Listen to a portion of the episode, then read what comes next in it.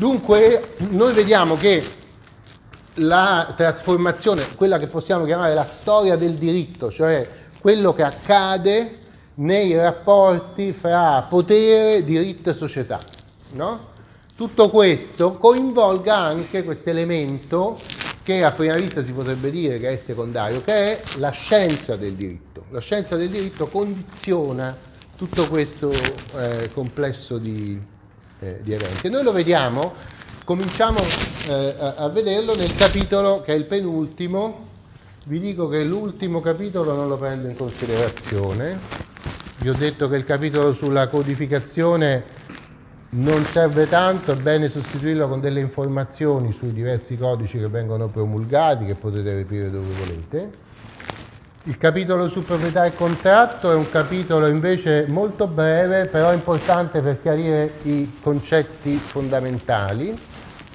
E quindi noi ci, io credo che ci possiamo concentrare, un po' al contrario, andiamo dal capitolo 7 sulla giustizia criminale, poi andremo indietro sul lavoro impresa, poi possiamo fare qualche osservazione su Stato e Costituzione e infine sulle forme dell'amministrazione dello Stato. No? E, se noi vediamo questa lunga parabola dell'Ottocento come divisa in questi, in, in questi, capitoli in cui avvengono sostanzialmente le stesse cose, no? in cui le stesse tensioni sociali o culturali sfociano eh, in effetti che sono caratterizzati secondo diversi ambiti ma rispondono alle stesse grandi spinte culturali. No? Eh, perciò vi dicevo possiamo cominciare perché è molto chiaro dal capitolo 7 sulla giustizia criminale. Capitolo 7 voi andate a cercare ehm, ovviamente prende le mosse dalla eh, codificazione napoleonica del 1810 che impone una, un sistema non molto utilitaristico, cioè impone una, fa prevalere la preoccupazione dell'ordine pubblico su quella delle tutele del, degli accusati. Guarda, alla fine il, i due principi sono questi, da una parte l'ordine pubblico, le esigenze dell'ordine pubblico che in certi casi potrebbero, eh, potrebbero compromettere i diritti dei cittadini e dall'altra parte i diritti dei cittadini che si devono contrapporre al potere eh, dello Stato. Allora, il, perché cominciamo dal diritto penale? Perché nel diritto penale è evidente questo nuovo rapporto fra uno Stato che ha assunto una posizione di potere assoluto perché rifiuta eh, i corpi intermedi, no? e il cittadino che proprio nel campo del penale diventa l'oggetto della violenza dello Stato. Cioè può essere catturato, può essere condannato, in certi casi può essere anche condannato a morte. Questo è quello che propone il codice Napoleone del 1810, che è un codice che nel campo del penale riflette le priorità del diritto civile, cioè i eh, delitti sono, i delitti, tra i delitti più importanti sono quelli contro la proprietà. La proprietà deve essere tutelata, la Costituzione le varie costituzioni francesi l'avevano qualificata di diritto sacro e inviolabile e dunque il diritto penale si pone a baluardo della proprietà privata, come per consentire l'esercizio del diritto politico fondamentale che è il diritto di proprietà. Ehm,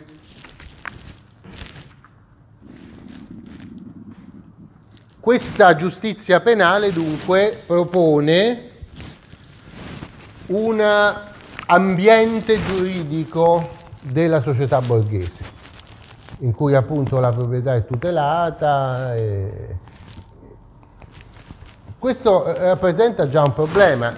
In, in, Francia, ve lo dico subito, verso la fine del secolo eh, si pone il problema appunto della, eh, della giustizia di questo sistema penale, perché sistema penale ottocentesco illuministico si basa su dei principi fondamentali. Il primo è che tutti, tutti gli atti che abbiamo visto parlando di Beccaria che possono essere puniti devono essere qualificati come reati dalla legge, cioè la legge deve governare il sistema penale.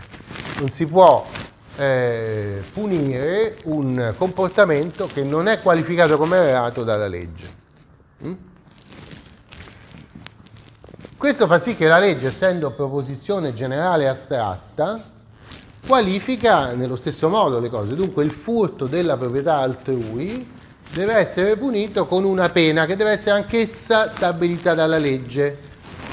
Normalmente questa pena è eh, stabilita con un massimo e un minimo e poi sono previsti dei sistemi di attenuanti e aggravanti no? per poter poi qualificare eh, quanta di questa pena deve essere inflitta. Eh, però ci sono dei casi, quindi esiste una certa discrezionalità del giudice, però l'obiettivo del diritto penale illuminista è, come vi dicevo prima, eh, spogliare il giudice di tutta la sua discrezionalità. Il giudice deve soltanto applicare, perché altrimenti si producono ingiustizie. Ora c'è un caso celebre del 1889 in Francia, in cui un certo giudice che si chiamava Magnot, Magnaud, aveva dovuto giudicare di un caso di una donna che aveva rubato delle baguette, del pane, al panificio. Era stata trovata ed era stata accusata. Questa donna risultava una vedova che aveva dei bambini che non mangiavano da parecchi giorni e quindi dopo aver, insomma, alla fine si era risolta di tentare questo furto di pane nel panificio. E il giudice aveva emanato una sentenza di assoluzione, cioè aveva detto che le condizioni esterne avevano condizionato talmente questo atto che questo atto, nonostante fosse qualificato di reato dalla legge, non poteva essere punito. No? Quindi il giudice Magnot aveva amplificato il suo potere al di là dei limiti che prevedevano la legge, però l'aveva giustificato con tutta una serie di norme, aveva anche argomentato giuridicamente, poi potreste anche ricostruire il caso, perché si trovano le fonti. Il caso ha avuto una grandissima eco, in Italia le sue sentenze sono state tradotte in italiano, perché la questione era esattamente questa, come facciamo con questo diritto penale che per il nome dell'uguaglianza è capace di atti di una severità spietata. No? Possiamo, ecco il, quello che vi dicevo prima, in nome della giustizia rinunciare alla misericordia? No? Ecco, e, e questo è un po' il tema che si apre con la codificazione penale napoleonica in Francia e si aprirà alla fine del secolo con questo caso particolare e poi con la posizione di un giurista, ecco giurista che eh, interviene nel dibattito legislativo che si chiama Raymond Saleil, Raymond Saleil che, che pro- propone una teoria della individualità della pena cioè che non si poteva, che va contro il principio diciamo, di Cesare Beccaria della, della, necessità di una norma generale astratta che stabilisce la pena eh, in, in, base a reati generali astratti, cioè a profili di reati, a tipi di reati ai quali deve corrispondere una determinata pena. E Ramon Salei alla fine del secolo dice no, la, una scienza giuridica del diritto penale veramente accettabile moralmente è una scienza giuridica che invece stabilisce principi per applicare la pena individualmente a ogni soggetto. Ecco, allora vedete in questa parabola un po' rapida del diritto penale francese, dal codice penale Napoleone fino alla idea di Salei e della individualità della pena, c'è tutto questo contrasto che è un contrasto tutto sommato anche fra principi laici illuministi e principi religiosi o post-religiosi.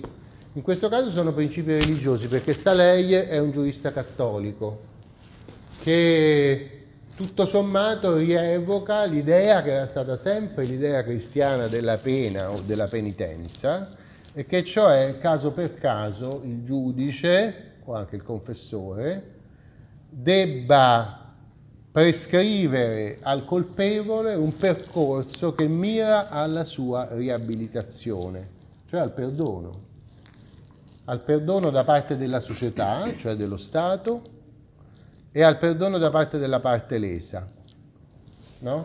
che deve essere risarcita. La parte lesa deve essere risarcita perché l'odio venga acquietato dal risarcimento, l'odio personale. E la società deve riguadagnare la, il componente che ha sbagliato strada rimettendolo sulla strada giusta. No? E tutto questo sol- può essere soltanto individuale, non può essere generale e astratto. No? Quindi vedete questo centro contraddittorio, come sempre nella storia occidentale, è fra questi due eh, limiti. Da una parte Napoleone dice devo creare le condizioni perché la società borghese possa svilupparsi sui suoi principi fondamentali, tutela per esempio della proprietà Dall'altra sì, ma la proprietà di un pezzo di pane non è la stessa cosa che la proprietà di un eh, edificio, per esempio, no?